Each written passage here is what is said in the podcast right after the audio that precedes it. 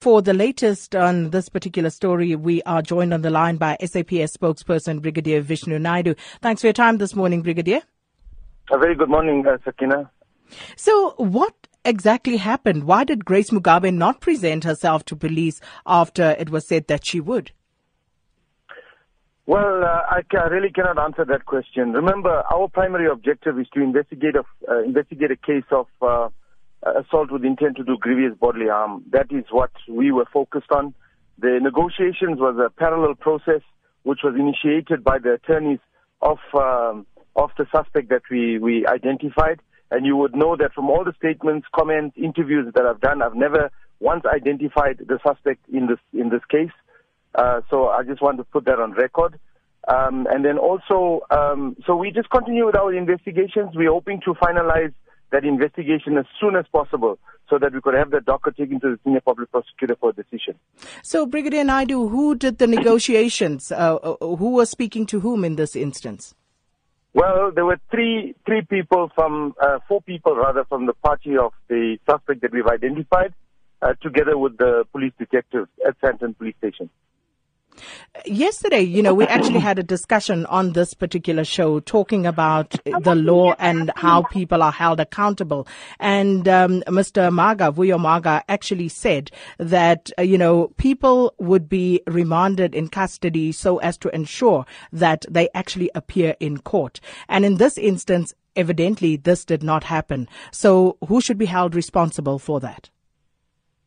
Well, remember, as I said to you, that uh, due processes must be followed before uh, you know we can actually uh, where we come to a point where we must we are able to effect an arrest and to ensure that justice is served. But if if during that process of us finalizing an investigation to ensure that uh, the, the, that ultimate outcome, uh, we have a situation where a suspect is willing to hand himself or herself over, um, then that helps the, the, the investigative process. But we still have to make sure that we comply with whatever due processes are required of us. When it comes to, and remember, I think this, this is common knowledge to everyone. The purpose of an arrest is nothing but to, to secure the attendance of an accused in court.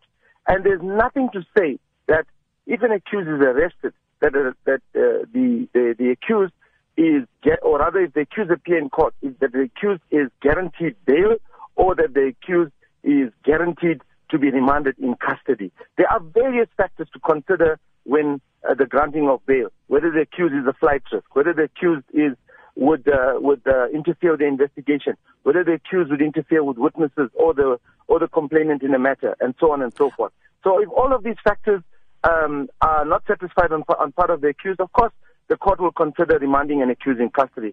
But if the accused is able to satisfy those uh, those requirements, uh, then uh, of course the accused will be considered for bail. So there are um, factors to consider when uh, uh, opposing bail or when considering an accused for bail.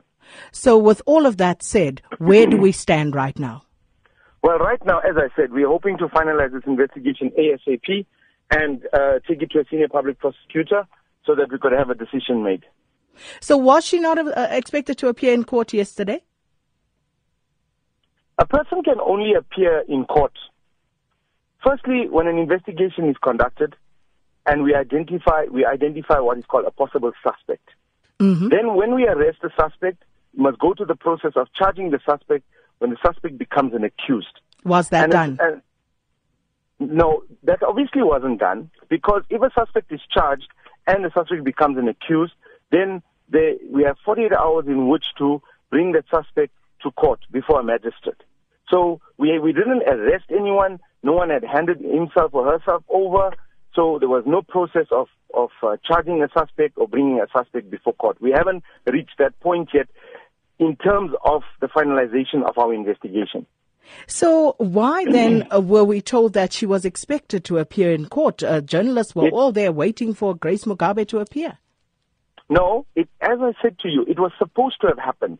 That was the agreement that, and that was what was proposed to us by the legal team. And we, we expected that to happen. We, everyone was waiting in anticipation, but it didn't materialize. So we still go on with our investigation. That doesn't affect our investigation. I, I indicated that it is a, it is a parallel, it was a parallel process, and, and, and we welcomed that, but it didn't materialize. It didn't affect the course of our investigation. That is still continuing as it's supposed to. Can you confirm whether uh, Grace Mugabe is now seeking an out of court settlement in this regard? I, I, I don't know what you're talking about. I said to you from the beginning. I don't know. I'm not identifying any suspects in this case. So I don't know if a suspect is seeking out of court settlement or anything of that. We have a criminal investigation to investigate, um, uh, a criminal case to investigate. We will continue investigating that as we are expected to do so. We'll leave it there for now. SAPS spokesperson Brigadier Vishnu Naidoo.